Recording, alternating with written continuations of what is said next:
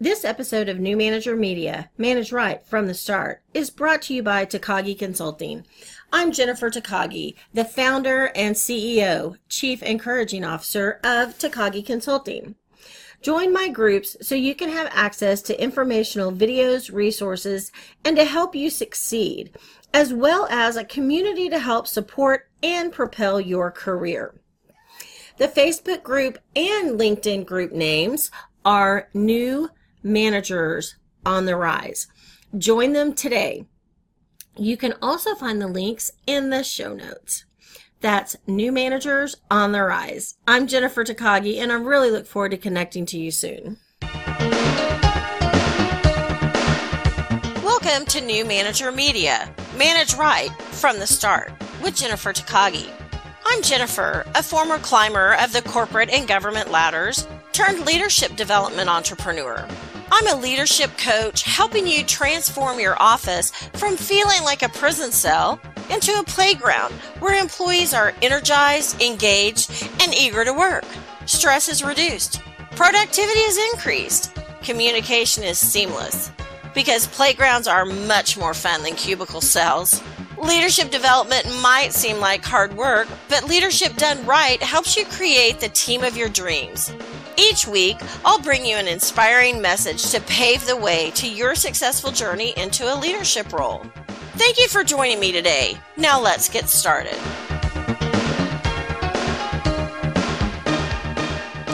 Welcome to New Manager Media. Manage right from the start. I'm your host, Jennifer Takagi, and today I want to talk about being a trustworthy leader people want to follow. Being a trustworthy leader that people want to follow. What makes you want to follow a leader? What makes you want to get up and flip on your computer and start working? What makes you want to make your boss look good? Because in the end, that's kind of our job is to make our boss look good, whether you like it or not. Oh, did nobody ever tell you that? it's the truth. We have to make our boss look good. How can we do that?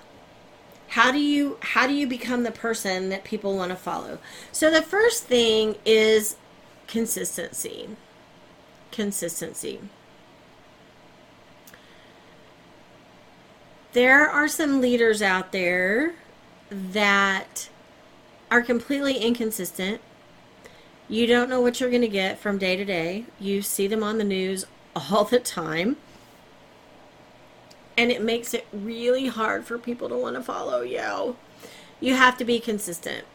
And in talking about leadership skills, you lead yourself, you lead others, you lead the organization, and there is a fourth one uh, you lead innovation and change management. I think that's what the fourth one is. But that first one on leading yourself is very important because you have to grow your skills. You have to be the adult all the time.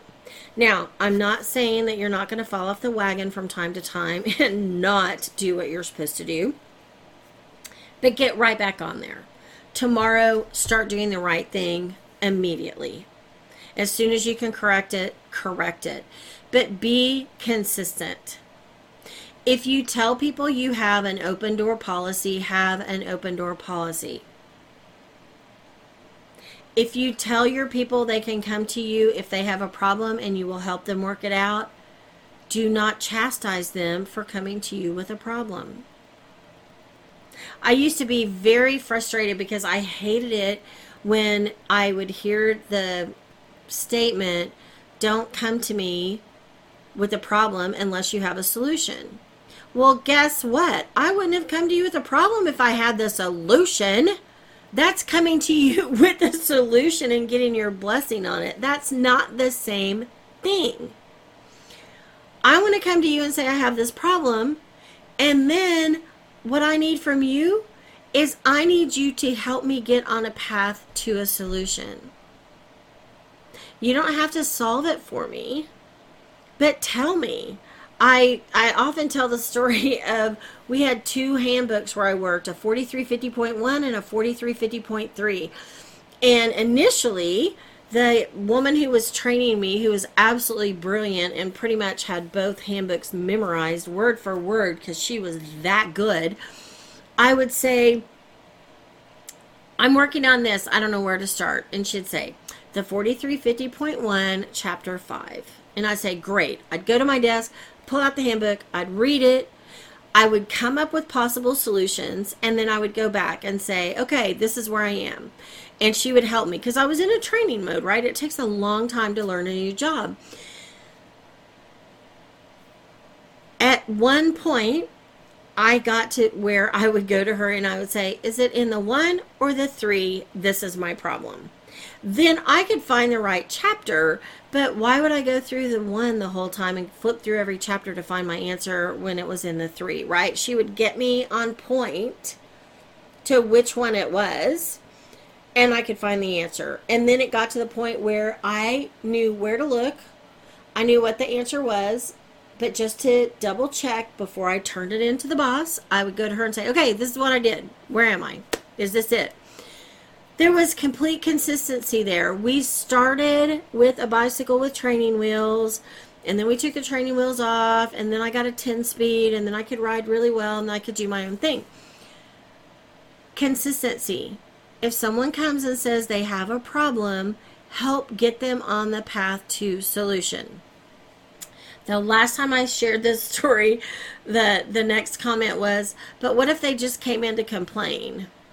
And I I had a, a participant in one of my sessions say, "I just ask him, are we talking about your feelings or are we talking about fact? Is it fact or is it feeling?" And so that's kind of become like a little catchphrase. Is it a feeling or is it a fact? If it's a fact and they really need your help, put them on the right path but be consistent. Don't be put out. Don't be rude.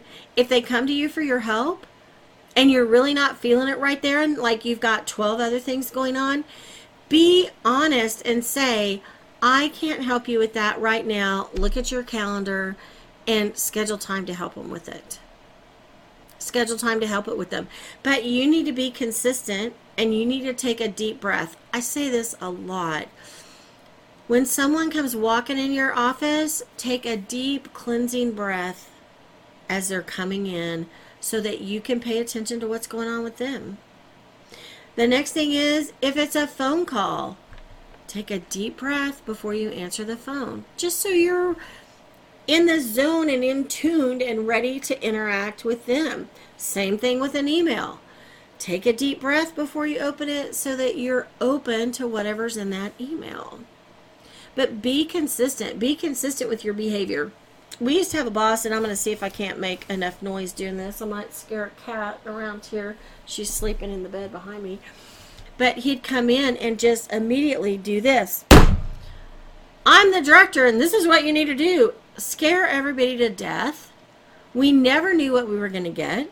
And then the next time it was, Hi, how y'all doing? What's going on here?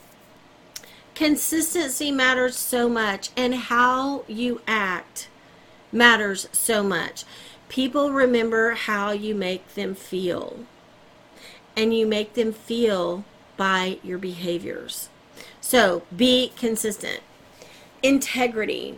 Integrity is a big word and it encompasses so many things.